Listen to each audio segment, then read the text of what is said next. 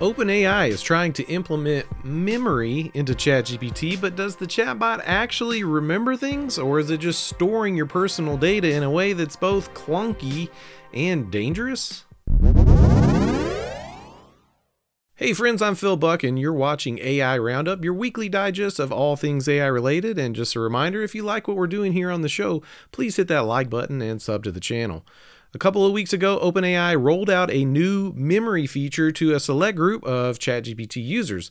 Personally, I don't have access, but most of the information about how to use this memory feature, as well as how it works, has been making the rounds. And from what I've seen, there's definitely some reasons to be concerned. Let's start today's coverage with how this feature works.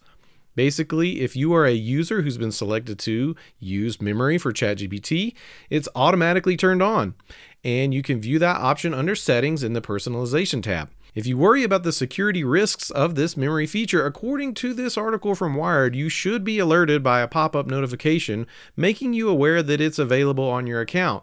And if you don't want to opt in, this is your chance to turn it off. Otherwise, from the get go, ChatGPT will begin collecting data for its memory based on your conversations. You can directly prompt ChatGPT with pieces of information you want it to remember, but even if you don't take a direct approach, it will begin to store bits of your data in the memory segment of your personalization settings. You can go into those settings at any time to view what is stored in memory as well as to delete any of those items, or you can go scorched earth on it and delete everything at once. It should be noted that this option doesn't intend to replace the custom instructions feature, where you can preempt the chatbot with certain information for every new chat. But at its core, all of the various different memory like options seem to be operating on a similar mechanism, which is to say, they aren't really memory at all. Sorry for all the air quotes, but I think you get my point now. ChatGPT and other LLMs and machine learning technologies operate under a set of tokens, and once you've exceeded the number of tokens they are built to handle, certain parts of the data you wanted to work with start slipping away. Uh, so instead of ChatGPT actually remembering what you've talked about in the days gone by from a long thread, it just has to look at these particular pieces of information you've either added in custom instructions or set up with a MyGPT or now with the memory feature where it's been storing on its own or at your instruction. In these ways, ChatGPT kind of reminds me of the protagonist of the 2000 Christopher Nolan film Memento. Leonard Shelby can only remember events like in a certain window of time, and he's left to reference the numerous tattoos he's placed on his body to help him remember certain events.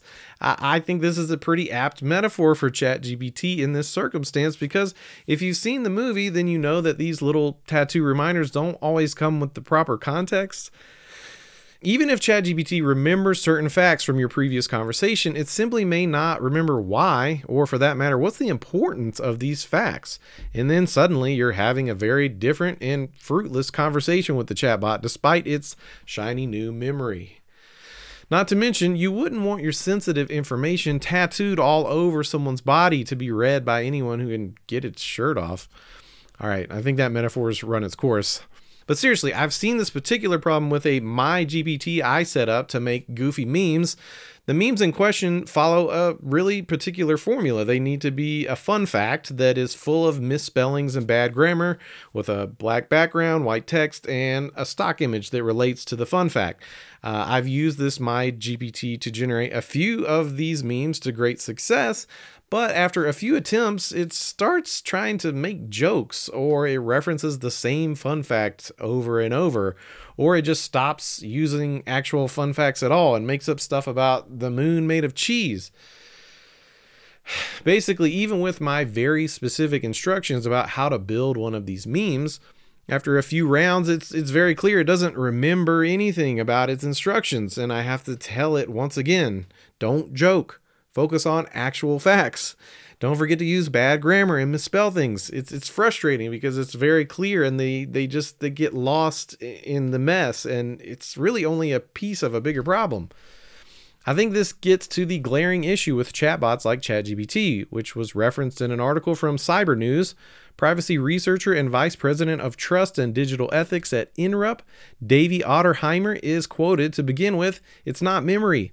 This is propaganda. They call it memory because it implies something to people to have a memory very different than what they're actually presenting, which is long term storage. And while it's one thing to have worries that someone maybe can get access to your account and see this sensitive data in the long term storage, it's another thing entirely that within the black box of an LLM, we literally have no idea what can and does happen to your data. Another quote from Davi puts things in perspective. If you drop ink into water, can you remove the ink? It's very, very difficult to remove ink from water.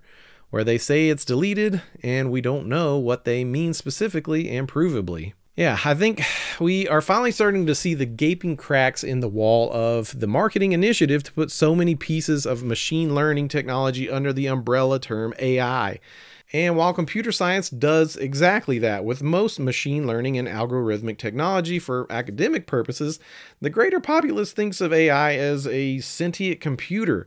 And we're seeing here with this very apparent problem trying to put a band aid on token limits and calling it memory.